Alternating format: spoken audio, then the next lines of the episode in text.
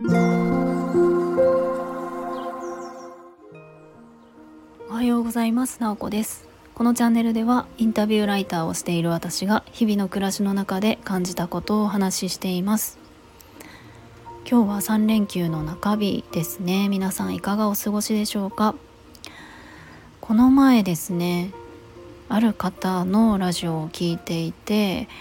ちょっとその内容に触発され今日のテーマを決めてみましたえっと普段からいろいろとフリーランス仲間としてやり取りがある和美さんという方の配信で20代の頃のお金の使い方についてお話をされていたんですね。まあ、20代の頃、まあ、こういうお金の使い方をしていてそれがあの今にもつながったっていうような話をされていたんです。でまあ是非あのそれはなんか面白い配信だったので是非聞いてもらいたいなと思うんですけれどもそれを聞いてあの私もあ20代の頃ってどんな風に過ごしていたかなっていうのをちょっと振り返ってるなんかきっかけになりましたで今日私が話したいのは20代の頃に私があの一つ決めていたポリシーっていうのがあったんですよねでそれのお話をしたいなと思いますでまあ正確に言うと、まあ、20代って結構長いですけれどもえー、社会人になってから、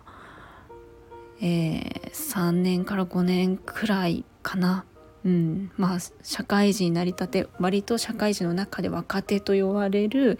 えー、時代の時に持っていたポリシーっていうのがあのありましたでそれが何かっていうと誘いは絶対に断らないっていうポリシーを私は守っていてそれを貫いていたんですよね。まあ社会人になったら本当に職場の飲み会だったりとか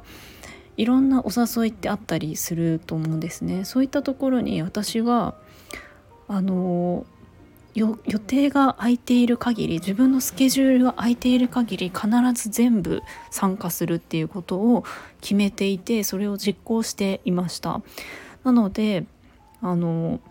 まあ、飲み会はそうですし飲み会ではないこんな勉強会あるよとかそういうものを、えー、全部参加するみたいな感じでやっていたんですね。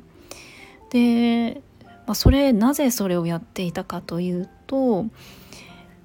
まあそれまでは学生だったわけで22歳の時に私は社会人になったんですけれども、まあ、教員になったんですよね。でまあ学校で働くようになってやっぱりお金を払って勉強するっていう立場からお金をもらうそして誰かにこう価値を提供するっていう立場に変わったわけでその世界は、まあ、バイトとかは過去にしていたにせよ全く違う世界に来たっていう感じがして自分はまだ全然その未熟だっていう意識がすごくあったんですよね。まあそれは未熟ですよね。22歳で社会人なりたてでみたいな感じで。やっぱり自分がとにかく成長したかったですし一人前になりたかった。っ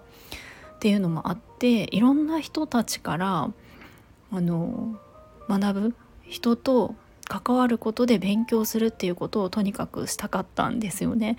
だから本当にそういうチャンスがあるんだったらそこに自分のお金だったりとか時間だったりとかは惜しまないっていうふうに決めていたんですだからうんと体調とかが悪くってもまあ、人にうつすみたいなやつは あのもちろんいかないんですけれども結構私は頭痛片頭痛持ちだったので頭が痛くなっちゃうとかも結構疲れだったりとかしてあったんですけれどもそういう状態でもあの行くみたいな感じで結構体張っていってたなと思います。で場所とかも、まあ、当時は千葉県に住んでたんですけれども自分が、まあ、誘いだったりとか自分が興味ある場とかも含めて、うんと、岩手県の方にも行ったりとか大阪の方にも行ったりとかとにかく泊まりとかでも新幹線使ってとかでも全然行きまくっていましたね。まあ、お金の部分は、まあ、教員あの私私学の教員をしていて、まあ、そんなに浪費癖がなかったっていうところとあんまり遊ぶ時間がなかったっていうのもあってそんなにこうお金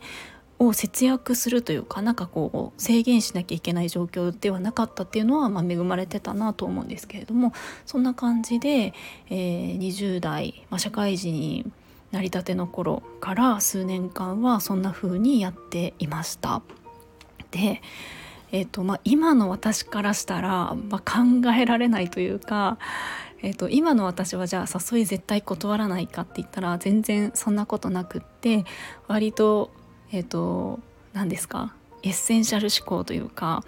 あのミニマリスト思考の方が強くってじゃあ、えっ、ー、と、いろんなうんと、誘いだったりとかってあったりするけれども自分のスケジュールが空いてるかもどうかもそうですけれども本当に自分にとってあの必要なのかとか自分のあの気持ちがそれに向かうことでワクワクするのかとかなんかそういった要素も考えて割と選ぶようにはなってきたなと思うんですね。でもあの20代の頃の私のポリシーはすごく振り返ってみても良かったなというふうに思っています。っていうのもやっぱり20代の時ってやっぱり世間のこと今もそんなに知らないんですけれどもやっぱりいろんなことを吸収するっていうなんか視点でいたから、うんとまあ、本当にあのやっぱりいろんな人との出会いがあったりとか経験にもつながったのでそれがあったから逆に振り返った時にああれは私の考えとは違うなとか私はこっちよりもこっちが好きだなとかそんな風にもあの判断できるようになったんですね。なので最初からもし22歳の私が自分が行きたいのは行ってなんかよくわからない辛い場とかは行かないとかしてたら結構それはそれで世界は狭まっていたんじゃないのかなと思うんですよね。だからえっと、そういうポリシーを持っていたっていうことは、うんとまあ、なんでそういうふうに思ってたのかはちょっとわからないんですけれども誰かに言われたとかでもないですしなんかそうしようっていうふうに決めていたんですよね。なんか割と徹底していてお酒を飲むペースとかも結構人に合わせたりとか していましたたくさん飲む人とかだったら一緒に合わせてとか割とうんと、そんな風に過ごしていたなと思います、ま、もちろんこれって別に誰かに強要するものではないので本当に、まあ、20代だろうが30代だろうが自分がどういう風に人と付き合うのか自分がどういう選択をするのかっていうのは本当にあの最後は自分で決めていいなと思うんですけれども、うんとまあ、そんな風な20代を私は過ごしていたなと思います。随分その考えも、まあ、変わったというか年齢を重ねていくと自分の積み重なってきた経験だったりとか考え方っていうのも、えっと、変化していくので、まあ、その部分は今は変わったなと思いますが、えっと、それはそれで振り返ってみてよかったなって思うところでもあります。今はもう、うん、そうですねなんか割とこう思考もすっきりさせたいミニマリスト思考っていうのはすごい自分の中であるなと思うので、うんと、そんな感じになっていますけれども今私30代でじゃあ40代50代ってどういうふうな、えーと、価値観でとかどういうふうにいろんな選択をしていくかっていうのはまた変化していくんじゃないかなと思います。